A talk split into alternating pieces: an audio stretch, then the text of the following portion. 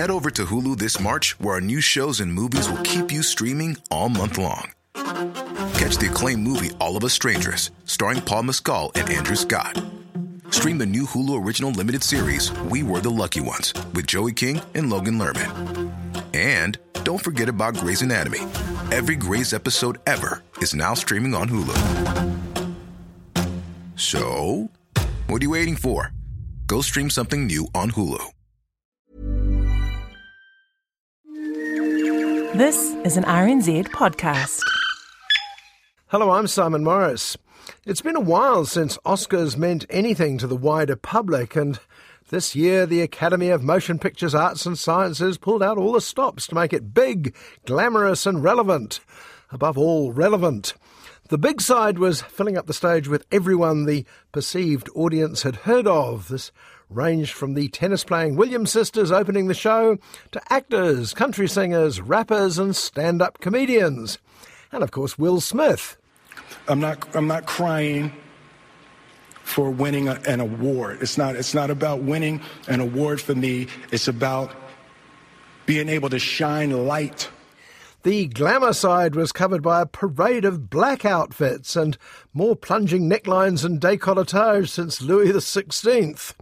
And the relevant included three women hosts shouted on by an MC while a DJ briefly replaced the traditional orchestra leader. And culminating in a punch up between two black comedians. These days, apparently, that's the way we do it. Thank you. Uh, uh, Academy invites me back. Thank you.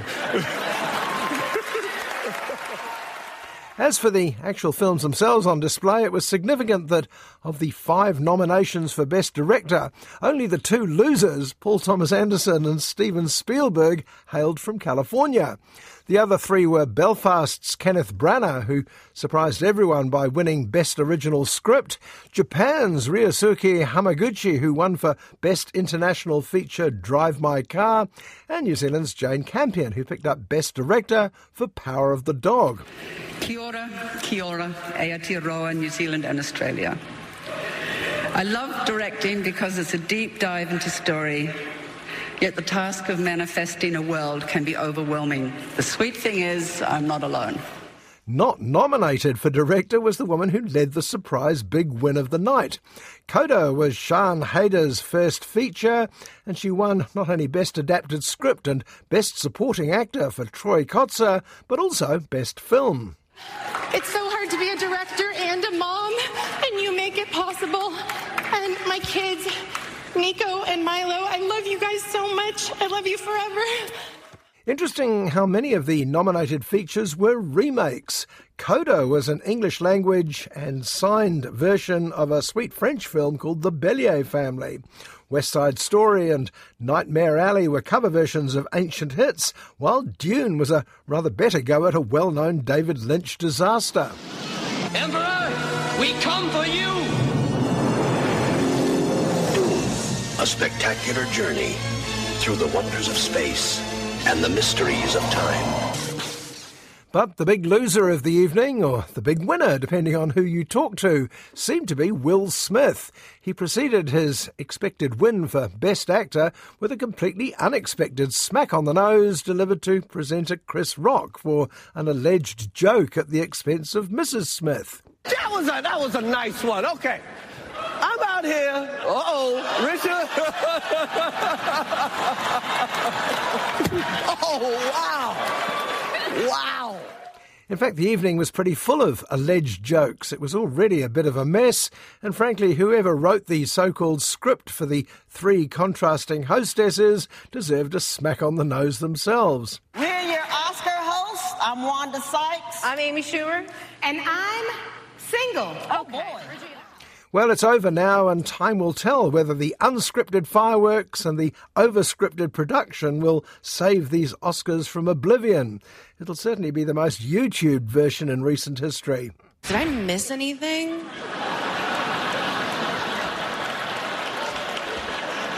There's like there's like a different vibe in here. This week, we look at three small films that reflect diversity and passion in all the right ways. There's a British heartbreaker called Nowhere Special, a Kiwi Canadian blend of indigenous and sci fi, Night Raiders, and first, the Japanese film that conquered most of the world's award shows this year, Drive My Car.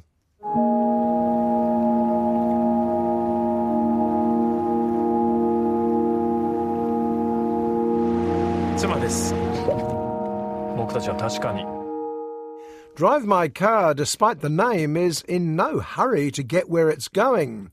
There's a lengthy prologue where we meet writer Oto pitching a half finished story to her husband Kafuku. She's a TV writer, he's a theatre director. And the question seems to be is the story she's telling true or not? But we never find out. Oto dies suddenly and two years pass. Where is this film going? 僕が一番恐れていたのは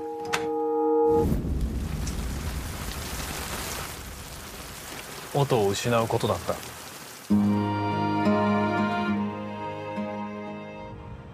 Well, it's going to the city of Hiroshima, where Kafuku has been commissioned to direct a production of Chekhov's play Uncle Vanya.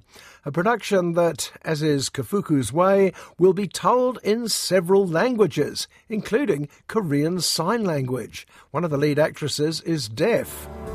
1ヶ月半の稽古と2週間の本番ですずるい人だバイトそこまで失礼 well, as we struggle to keep up, Director Kafuku is told that it's mandatory for visiting directors to be assigned a driver for the duration.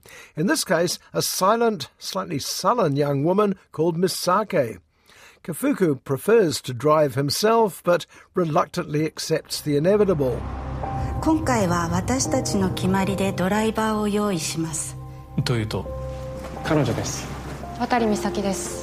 僕はまだドライバーを君に頼むことに同意してない私が若い女だからですか And this, as they say, is where the story really starts.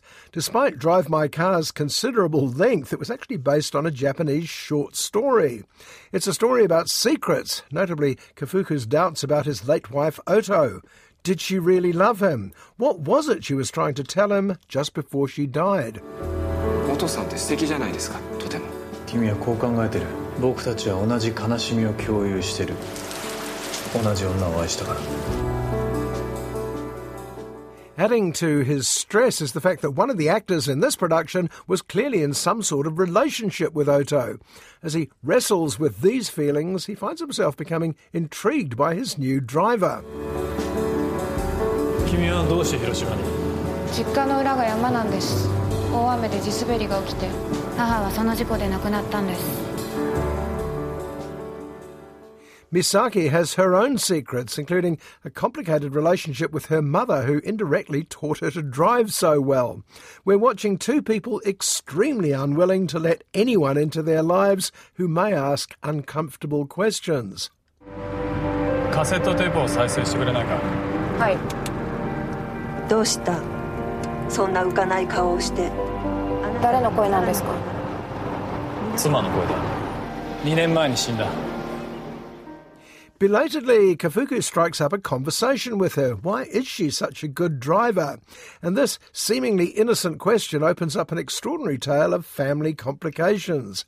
And his growing respect for his driver contrasts with his frequent arguments with his cast members.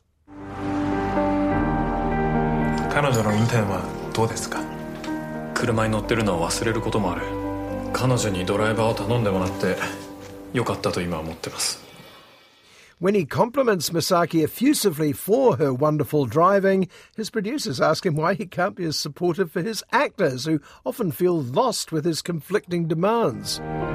高槻浩司です。アーストロフ100を希望します。バイト。そこまでありがとう。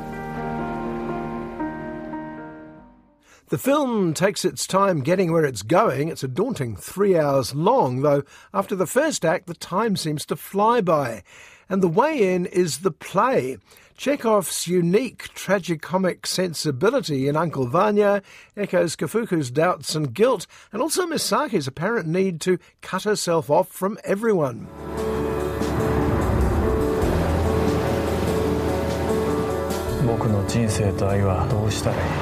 僕の人生と愛はどうしたらいい生きていくほかないの The title, Drive My Car, is the one slightly clunky thing about the movie, though it might have been inflicted on the English language version. But it's an extraordinary film that richly deserves the many awards it's received. Its message, chiming with that of the play, is simple. Trust people, it says. Even when we can't know everything about them, sometimes we have to take people at their word. 私の方がおじさんよりずっと北欧かもしれないそれでも私はやけなんか起こさないだから今毎日とても楽しいです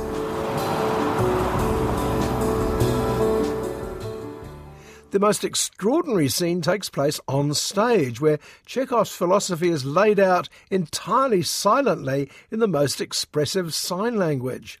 It seems to take cinema back to its early purest form, where the expressions of actors' faces and their gestures can say more than the most poetic of language.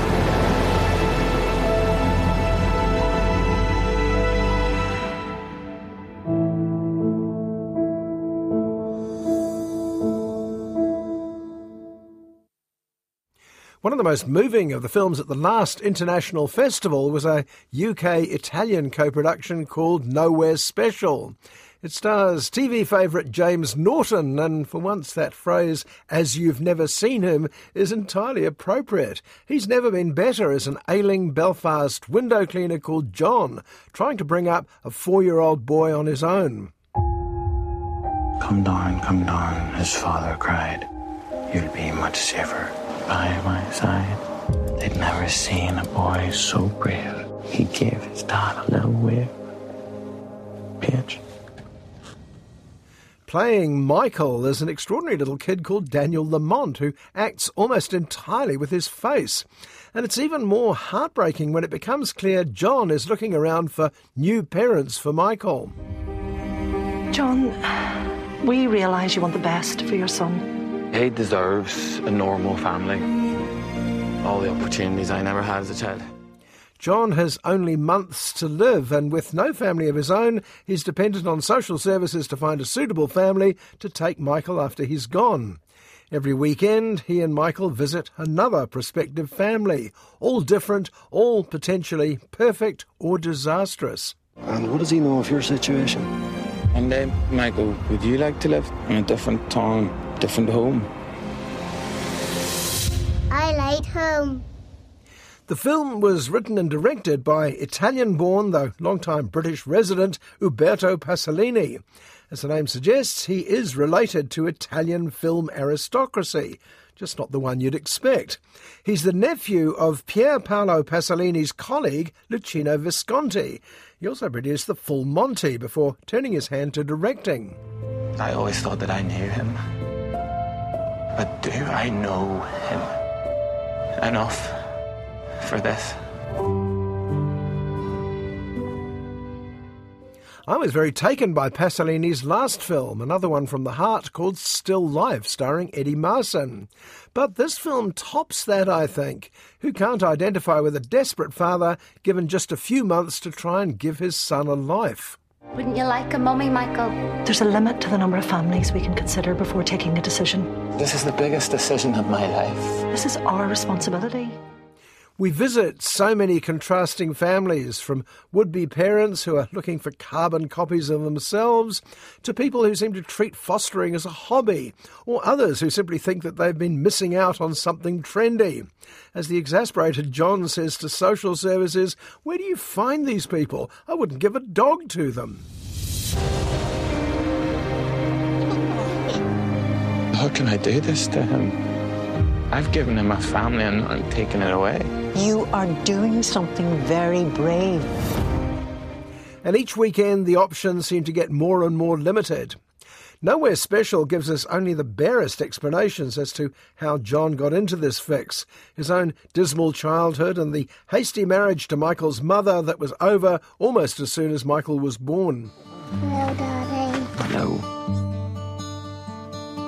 Where's my mummy? She had to go away. Far, far away. Far, far away. This isn't a Ken Loach attack the system story. The overworked social services staff are doing what they can, though it's young Shona who's the one going the extra mile to help John and Michael.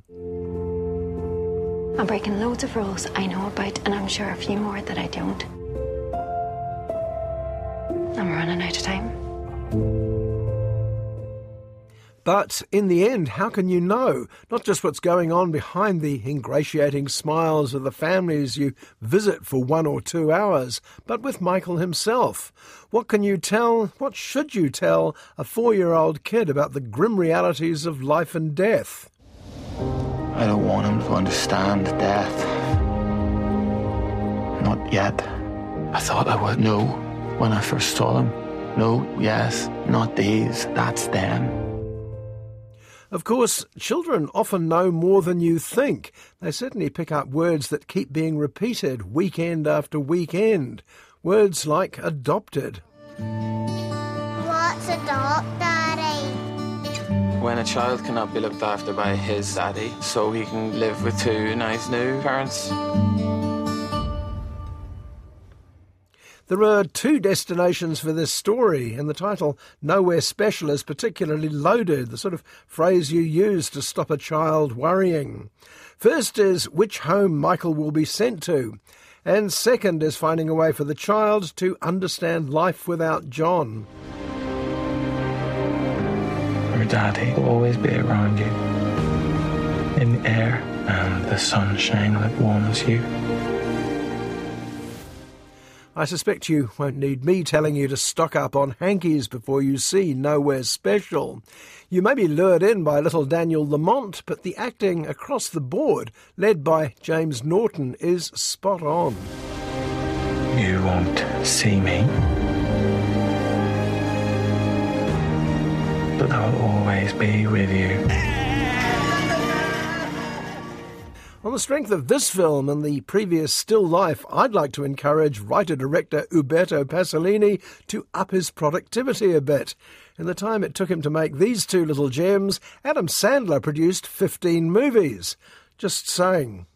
My son.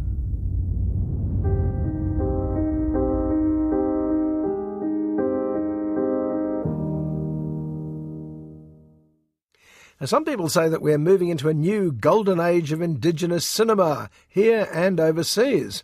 What's different is that these films are being taken out of the earnest, Worthy categories and opening up to comedies, romances, action, and sci fi. You can entertain while you make serious political points, goes the argument. The Academy want to start the war again, and they'll force our kids onto the front lines of it. I'm going to find her again on the other side. Night Raiders is a dystopian future drama, albeit made on a fraction of the cost of films like Children of Men, let alone The Terminator. It's written and directed by Canadian Danny Goulet. It's her debut feature, and it's co-produced with Kiwis Ainsley Gardiner and, inevitably, Taika Waititi.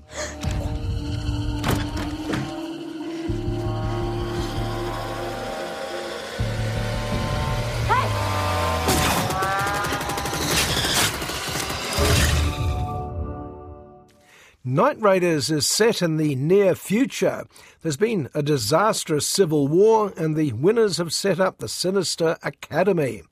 In it, children, mostly indigenous, are collected and brainwashed into joining the police state. Some attempt to fight back, like Cree Mother Niska, played by the statuesque Elle-Máijá Tailfeathers. More will come. Who lives here? The city went dark after the war.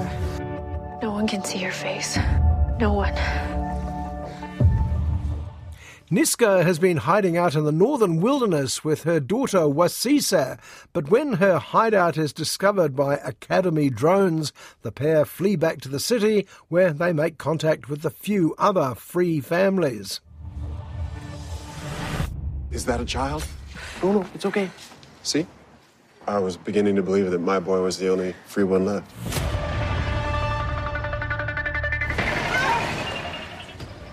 For Indigenous Canadian audiences, the basis of this story will need no explanation.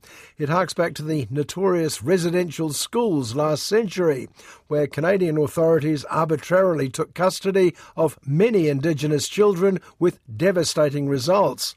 It's a theme that will resonate with colonised peoples around the world. Are you ready to give yourself to your country completely? Your daughter won't be the same person when she comes out of the academy. It's me. Stay back. Night Raiders translates this into a familiar sci fi scenario where young Waseese is taken by the Academy goons. On the run, her mother Niska seeks help with the underground resistance. One of its members is a New Zealander called Leo, played by TV star Alex Tarrant. As long as we have one piece of land, they will always come for us. Is it too late? No. But we have to go now. Alex is assigned rather more exposition duty and less action than perhaps he'd like, but he takes it on the chin and even jokes about his unlikely presence in an otherwise Cree Nation army before summoning that too frequent element in this sort of sci fi fantasy, the unattributed prophecy. You're a long ways from home. I go where I'm needed. A stranger would come to the camp from the north, and this stranger would ensure the survival of her people. I keep remembering Morgan Freeman in the Lego movie. It's true because it rhymes.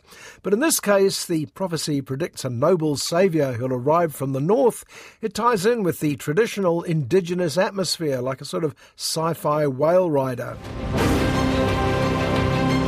We give our allegiance to our glorious republic. We'll find a way. Oh, I can't! You will!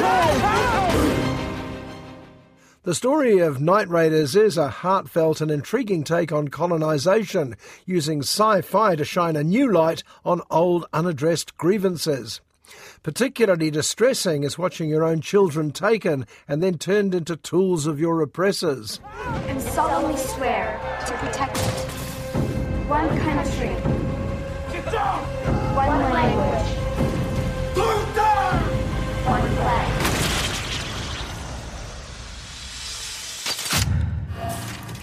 Making a genre picture gives what could have been a rather dry message film an entertaining slant, though it is slightly constrained by its budgetary limitations.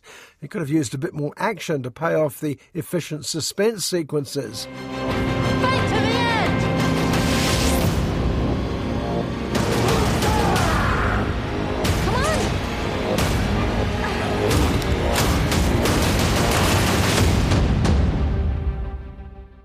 But it's undeniably a strong first step towards more and bigger to come.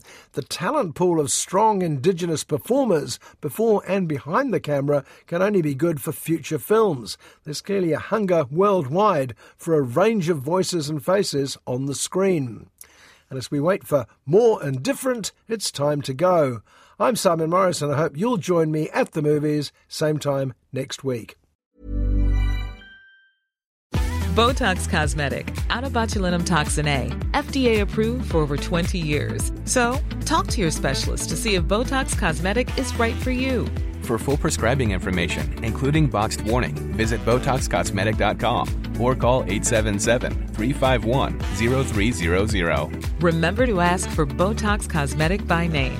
To see for yourself and learn more, visit BotoxCosmetic.com. That's BotoxCosmetic.com.